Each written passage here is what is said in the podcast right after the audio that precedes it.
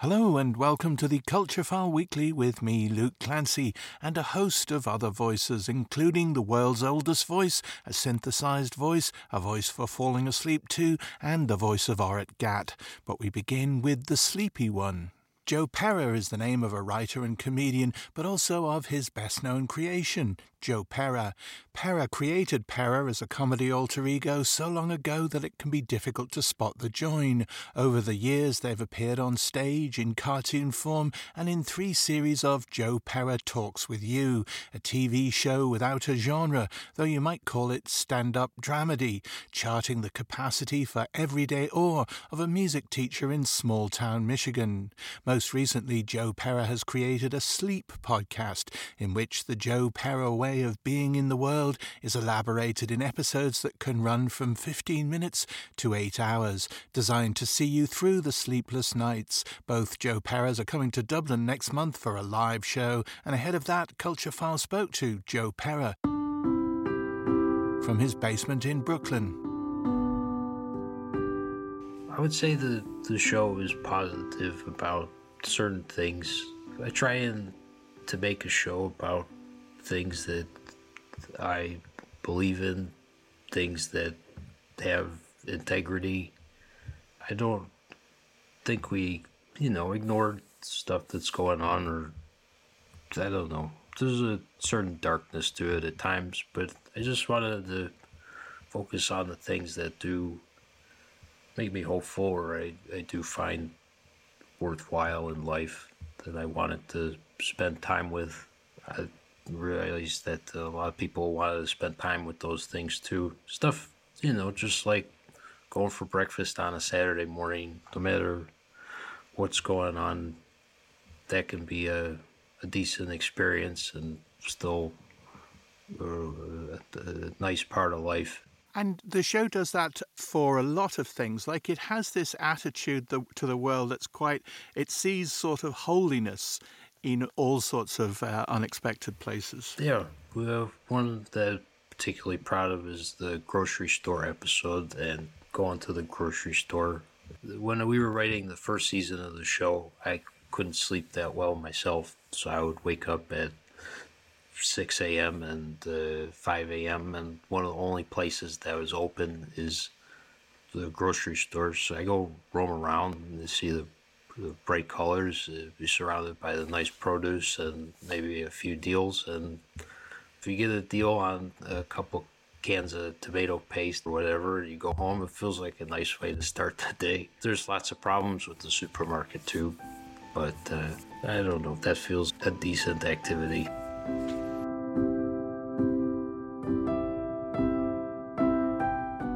I think if you are to slow down I wouldn't know how to describe the exact feeling of a furniture store, but it feels kind of like a slowed down place where if you were given two hours and all you could do is chest out the different chairs, I think you'd walk away feeling better than when you walked into the store. I just don't think people give themselves that amount of time, and I don't know if it's quite spiritual, but acknowledging that there's something to that feeling beyond just a place that sells chairs. There is a, a, a piece inside a lot of furniture stores that feels like it it shouldn't exist in a store like that, but it, for some reason it does.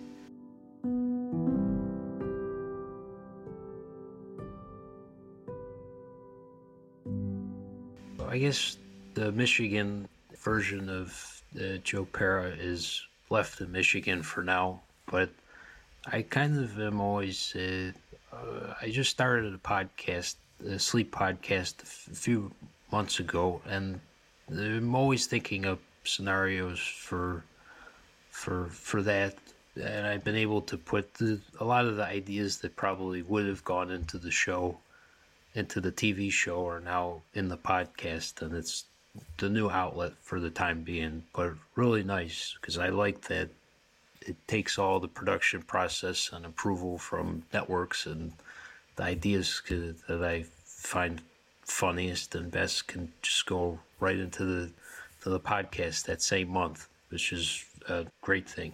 In a way, the, the podcast, even though that's maybe the newest iteration, goes back to a kind of a really old idea because it has that sort of talk you to sleep kind of feel about it, which is something you did, you did a long time ago.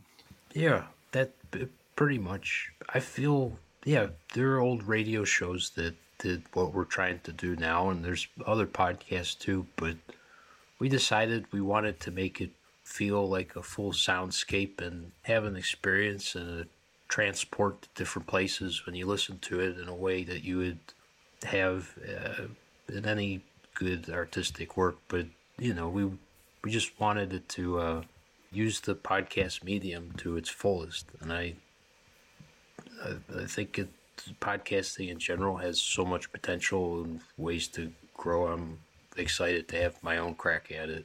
We're like to tinker with it. We not rushed. The first one was 16 minutes. The second one was uh, 22, and then we just released an hour-long version of it and an eight-hour-long version of it. So we're kind of still figuring out what works. It's nice not to have any constraints other than just what people are willing to listen to. There's a questions that could only be asked in, in Joe Pera, and I thought I'd just uh, pose them to you again.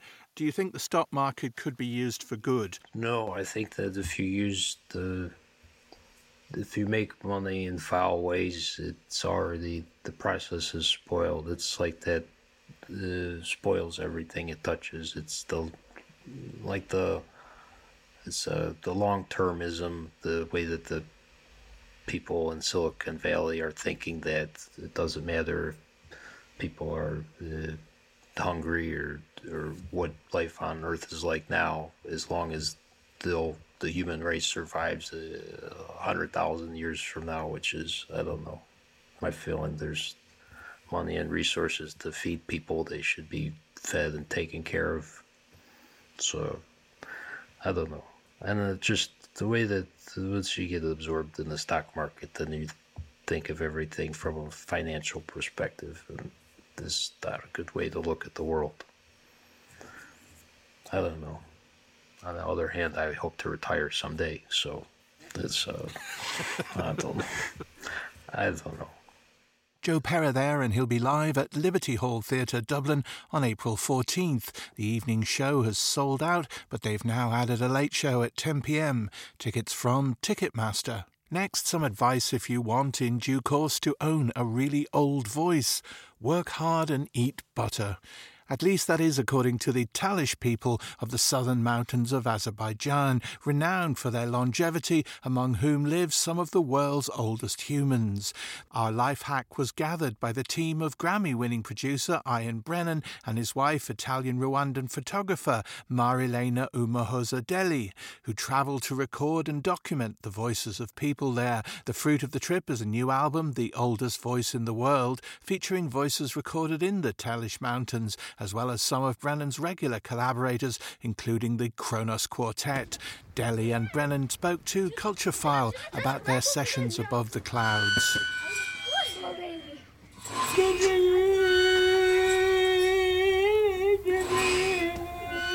The cover for this uh, record uh, it features this centenarian woman that is uh, on the mattress on the floor. It was snowing. We were in this very remote village up in the air and uh, and yet we were in this very warm environment. The fire was burning in this furnace and she was just there singing this uh, incredible voices that transport you into another dimension, almost like into another life. We went to Azerbaijan, specifically to the Talysh Mountain region where the Talysh minority lives, near the border of Iran, because reportedly the oldest man in the history of the world is from there, who lived to be uh, 168 years old. And many other people have been documented to live 150 years old, 135, 142, and there are many, many centenarians there. And so we we went there uh, to hear those voices.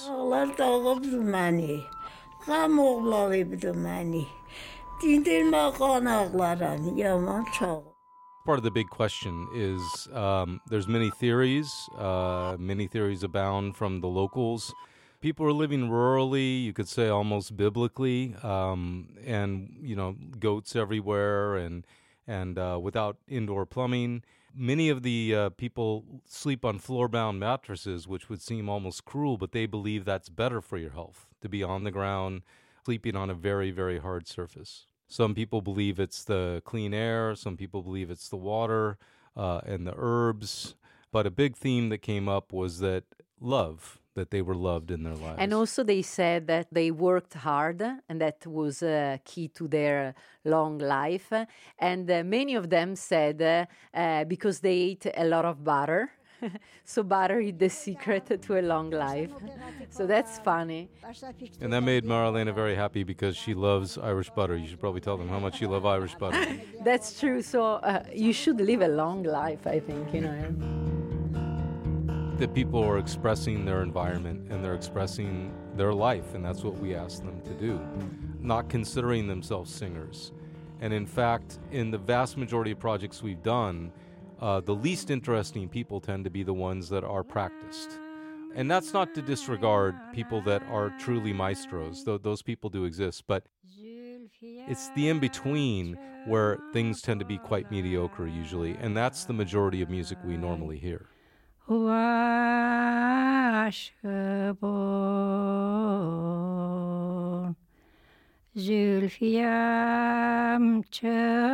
What largely interests me is aging voices as an act of, uh, you know, against ageism, especially in music, where the focus is so much on image and youth. And often when people talk of, of aging voices, they talk of people that are in their 40s or their 50s or their 60s. And here are people that have lived two lifetimes in one. And obviously, there's even more texture, or could be more texture to these voices, and I think there is.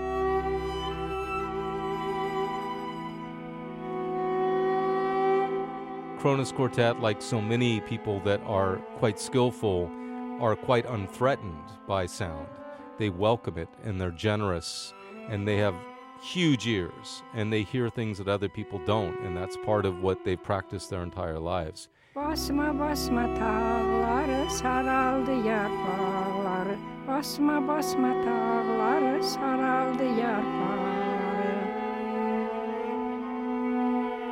And so they hear the beauty that other people might miss on a superficial level and embrace that and celebrate it.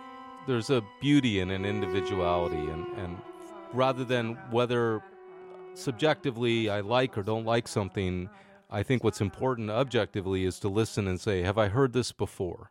We get more and more content, but we get more and more repetition of content. And with over half a million songs uploaded weekly now to Spotify, there isn't really that much difference from one to another. And people celebrate the fact that genres are supposedly disintegrating, but that largely equals that everything kind of sounds the same. Uh, and instead, when I hear a voice or a sound I've never heard before, that's what's exciting. Many of my favorite voices did, to my ear, improve with time.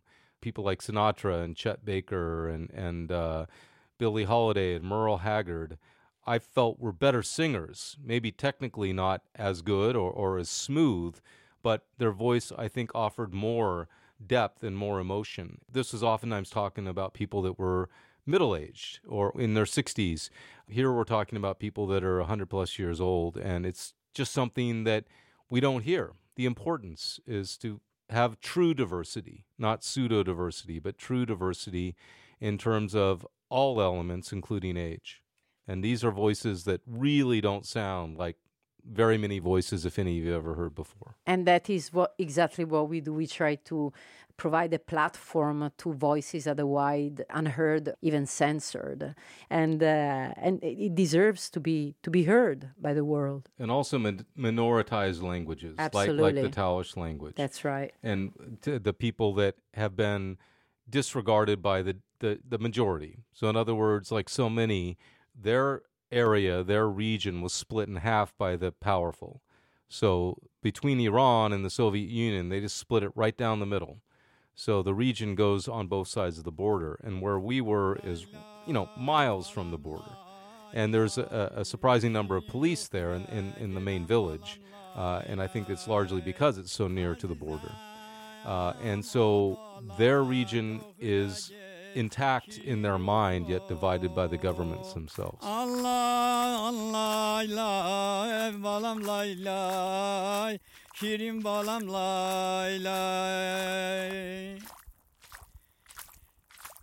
Ian Brennan and Marilena Umuhoza Delli on documenting the oldest voice in the world. The album The Oldest Voice in the World is out now.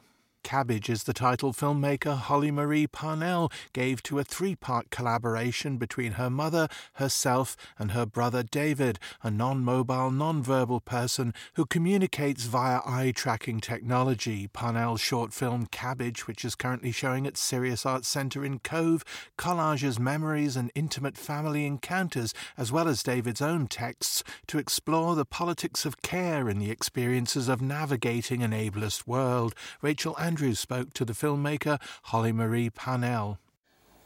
I want to ask a question. I want to ask a question. I want to ask a question. Tell me yes or no, I want to ask a question.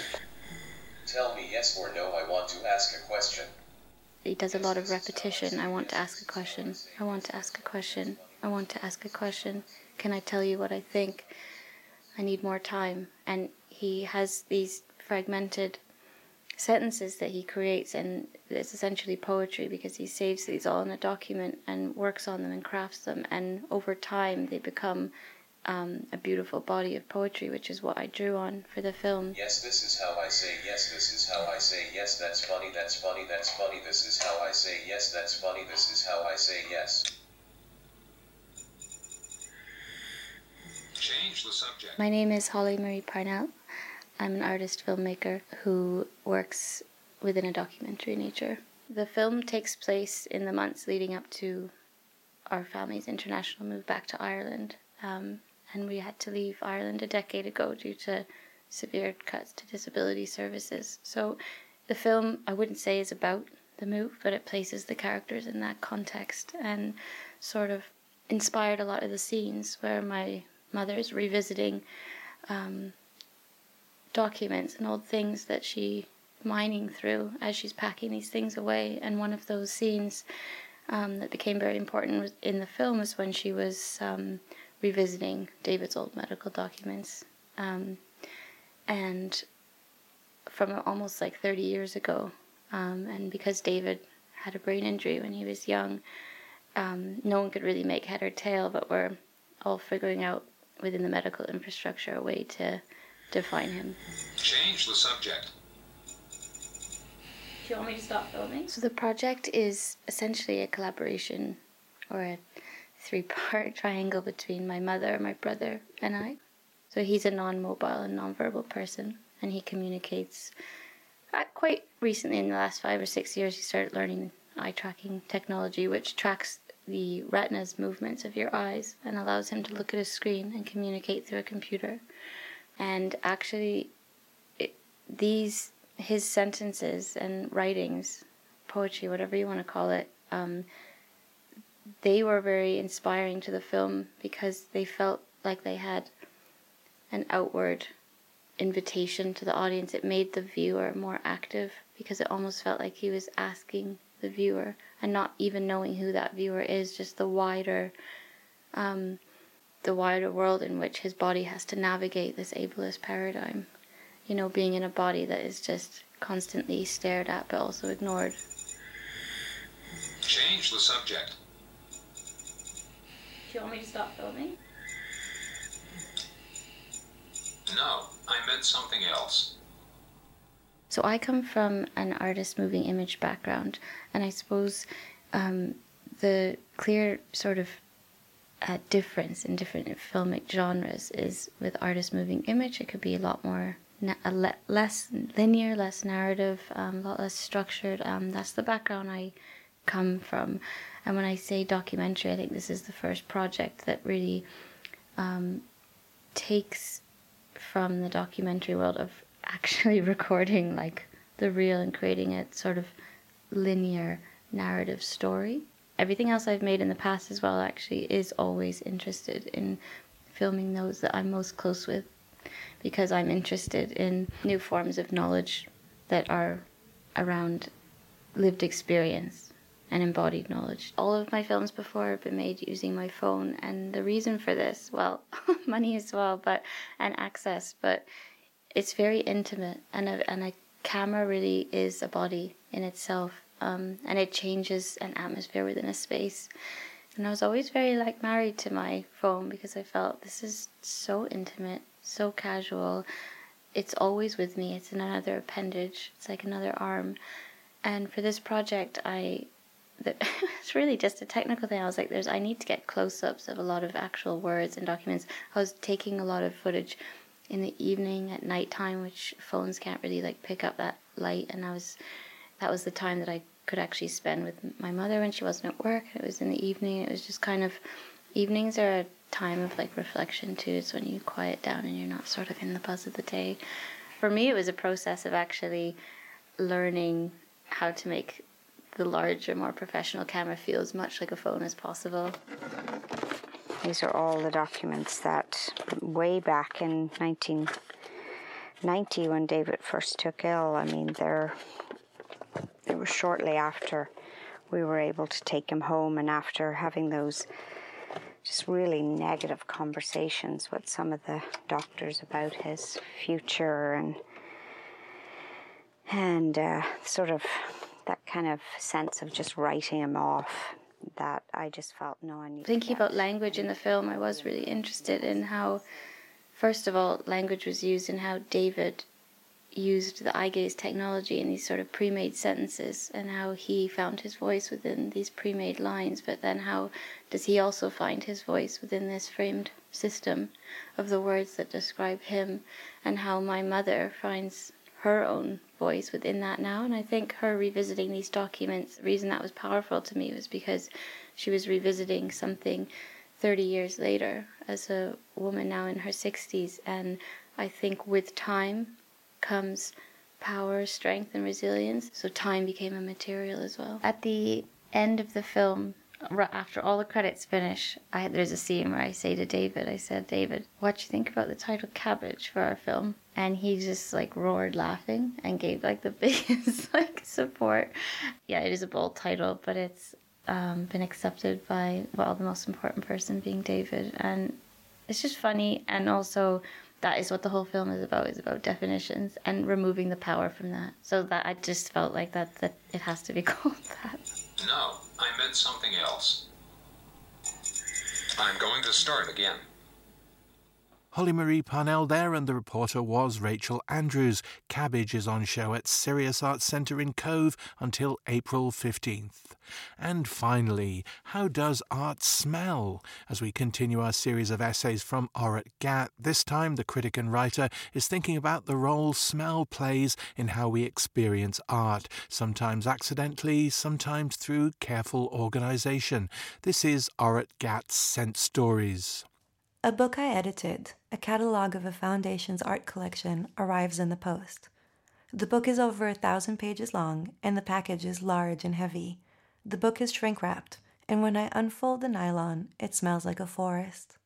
The foundation had commissioned Norwegian artist Sissel Tolaas to create a scent that was printed on the inside covers of the book. Smell 3 underscore 4 2020 was made of smell molecules the artist collected from trees. Smell is part of the way trees communicate with each other, like how their root structures meet underground in a kind of handhold that allows trees and fungi to share water and nutrients if needed. It all feels very close to human. Tolaas describes herself as a scent artist or a smell researcher. She calls her studio in Berlin a lab. The other time I've seen her work was part of an installation by artist Jenna Sutela and writer Elvia Wilk at the Science Gallery in London called nnother it's spelled with a double N, so when you read it, the lowercase n's look like an M. It looks like mother, just not.